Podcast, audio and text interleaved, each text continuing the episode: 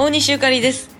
道路工事がありますと、大概あの、交差点のとこでね、あの、交通整理をされてるガードマンの方いらっしゃいますよね。この頃、あの人らもみんな名前とか、ちゃんとつけてはるんですね。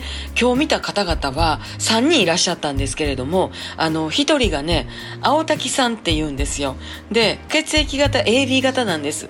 あの、ヘルメットの後頭部のとこに、あの、シールで貼って、書いたやつ貼ってはるねん。ね、そんなんしはんねんね。で、もう一人の人は渡辺さんっていう人で、血液型 O 型でしたわ。で、もう一人いたはんねんけど、その人がずっとね、後ろ向かはれへんねん。正面ずっと見て、私もう後ろ見られへんかって、そのままスーッと人の流れでスーッと行ってしまわなあかんくて。